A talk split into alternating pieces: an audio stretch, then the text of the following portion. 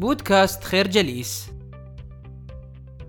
منذ الأزل كان الوصول إلى المعلومات والأخبار من أكثر الأمور التي تشغل الإنسان بشكل يومي. فالإنسان على اختلاف ثقافاته والزمن الذي يعيش فيه يظل في حاجة ملحة للمعرفة والوعي بكل ما يدور حوله سواء في مجتمعه أو في العالم ككل. في الماضي كان الوصول إلى المعلومة والخبر أمرا في غاية الصعوبة. ذلك يعود إلى ندرة مصادر الأخبار وكونها تقع تحت سيطرة مؤسسات وأشخاص معنيين. آنذاك كان التحقق والتقصي من صحة الخبر أمر أشبه بالاستحالة وخاصة للشخص العادي.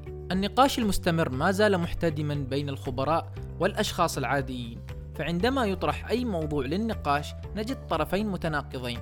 الأول طرف المثقفين الذين يعتقدون بأن عامة الناس لا يفقهون شيئا وفي الطرف الآخر الأشخاص العاديون الذين لا يثقون في أي شخص يدعي بأنه خبير. مع ظهور الإنترنت في القرن العشرين حدثت نقلة نوعية في مجال تناقل الأخبار والعلوم والحقائق ومناقشتها. بالتالي زاد ذلك مع احتدام الصراع بين آراء الخبراء وآراء الأشخاص العاديين ومع بزوغ فجر محركات البحث مثل جوجل ووسائل التواصل الاجتماعي مثل تويتر والفيسبوك أصبح بإمكانك الوصول إلى أي معلومة في ظرف ثوان من خلال تصفحك لموقع جوجل. كما أصبح تويتر يأتيك بالأخبار من شتى أنحاء العالم حتى قبل أن تصدر من أعرق الصحف أو وكالات الأنباء العالمية. هذه النقلة النوعية وضعت قوة كبيرة وسلطة خارقة في يد الرأي العام حيال مختلف المجالات.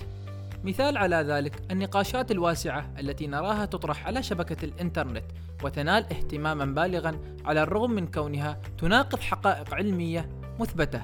قد يكون أشهرها النقاش حول كون الأرض مسطحة وهو موضوع أصبح يجتذب جمهورا واسعا على الشبكة العنكبوتية أو نقاش حول التطاعيم التي تعطى للأطفال والادعاء الخاطئ بأنها ضارة وقد تسبب في ظهور مرض التوحد لدى الأطفال. كل هذا رغم سنوات من البحث العلمي المستمر في تفنيد هذه المعتقدات المغلوطة لدى عامة الناس. الأدهى من ذلك أن صرعة مواقع التواصل الاجتماعي مكنت أشخاصا مشاهير مثل الإعلاميين وممثلي السينما من التأثير بشكل خاطئ على الرأي العام حيال معلومات ومواضيع لا تمت لهم بصلة ولا يمتلكون الخبرة الكافية للتحدث فيها على الملأ. الفكرة ثورة الإنترنت ومواقع التواصل الاجتماعي أشعلت الصراع بين الخبراء وعامة الناس ووفرت منصات لتناقل المعلومات المغلوطة. سهولة الوصول إلى المعلومة مع تواجد كم هائل من المعلومات في متناول الجميع على شبكة الإنترنت كانت من أهم العوامل التي زادت ثقة الناس العاديين بكمية المعرفة التي يمتلكونها، ولكن في حقيقة الأمر فإن هذه لا تعدو كونها ثقة وهمية ناتجة عن خلط بين مفهوم الوصول إلى المعلومات ومفهوم المعرفة. أصبح الكثير من الناس لا يتوانون في إبداء آرائهم في أكثر المواضيع تعقيدا فحتى لو لم يكن الشخص حائزا على شهادة علمية في موضوع معقد كالهندسة وصناعة الطائرات على سبيل المثال فإنه يؤمن بأنه عبر قراءة بعض مقالات الويكيبيديا أو مشاهدة بعض مقاطع اليوتيوب سوف يصبح لديه فهم كامل يمكنه من التحدث عن صناعة الطائرات بثقة. أو حتى أن يبدي رأيه في آخر التداعيات الاقتصادية لصناعة طائرة الإيرباص A380 أو ربما يجادل بشدة ضد أي آراء أخرى حتى لو كانت ذات خبرة في هذا المجال. إذا أردت أن ترى مثالا واقعيا لهذه الظاهرة كل ما عليك هو أن تتصفح تعليقات أحد مقاطع اليوتيوب أو تغريدات المتابعين على خبر في تويتر. إن هذه العادات البشرية ليست غريبة على بني البشر، فهي تحيزات وطبائع بشرية قد تكون فطرية لدى الخبراء والأشخاص العاديين على حد سواء وقد يكون الجهل بحقيقة الأمور سبب جذري لإصرار الناس بشدة على معرفتهم بالأمور التي يتحدثون عنها. هناك سمة إنسانية أخرى يمكنها أن تقودنا نحو فهم خاطئ للأمور، ألا وهي ميلنا إلى البحث فقط عن المعلومات التي تتدفق مع ما نؤمن به في الأساس. مفهوم هذه السمة معروف لدى الكثير من علماء النفس والخبراء ويدعى الانحياز التأكيدي وهو الميل للبحث والتفسير وتذكر المعلومات التي تتوافق مع معتقداتنا وافتراضاتنا فقط مع تجاهل ما يتعارض مع هذه المعتقدات. ناقش كل من نسيم طالب وإد كاتمل هذا المفهوم في كتابيهما المخاطرة في اللعبة ومؤسسة الإبداع والتي تم استعراضهما في حلقات سابقة من سلسلة خير جليس الانحياز التأكيدي صفة إنسانية قد يقع فيها أمهر الخبراء كالمهندسين والأطباء عندما يركزون فقط على الأعراض والمعطيات التي تتفق مع نظرياتهم الأولية سواء في تشخيص المرضى أو حل المشاكل الهندسية. الفكرة توهم المعرفة والآراء المغلوطة سببها سمات إنسانية فطرية يقع في مغبتها الخبراء والأشخاص العاديين على حد سواء. إذا كنت من متصفحي موقع فيسبوك الشهير فلا بد أن تكون قد صادفت في يوم من الأيام خبرا أو مقالا يحوي على معلومات جعلتك تشكك في مصداقيتها من الوهلة الأولى على الرغم من أن شبكة الإنترنت قد وفرت منصة مفتوحة للجميع إلا أنها فتحت المجال لانتشار الأخبار الكاذبة بشكل كبير ومضطرد دون أي تحقيق أو رقابة هناك قيود قليلة جدا تمنع أي شخص من نشر أي شيء على الإنترنت. في خضم الكم الهائل من المعلومات التي لا يتمم التحقق من مصداقيتها فإنه لا يسلم من خطرها إلا الأشخاص الذين لديهم دراية بقواعد البحث وكيفية التحقق من مصادر المعلومات. ولكن في المقابل فإن غالبية القراء غير مدربين على مسألة التعرف على المقالات والأخبار الزائفة. ويمكن لمواقع التواصل الاجتماعي أن تضللهم بسهولة.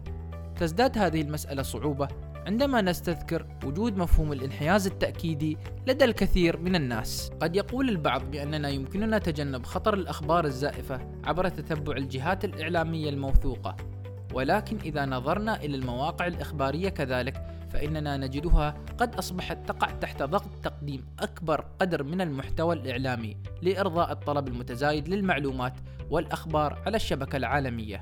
كل ذلك أدى إلى انخفاض عام في جودة الأخبار المعروضة على الإنترنت حتى أن ذلك أدى إلى غمر الإنترنت بأخبار مزيفة أو أخبار لا تقدم قيمة حقيقية للمتلقي.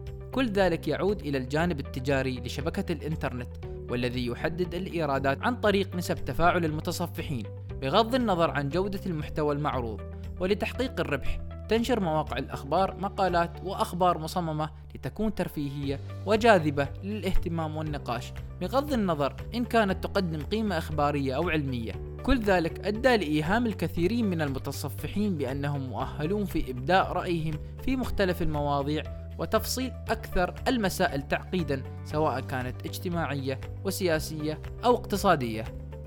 الفكرة الإنترنت مليء بالأخبار الكاذبة والمحتوى الفارغ كل ذلك نتيجة للجانب التجاري الذي يلهث خلف إحصائيات المتابعة والتفاعل.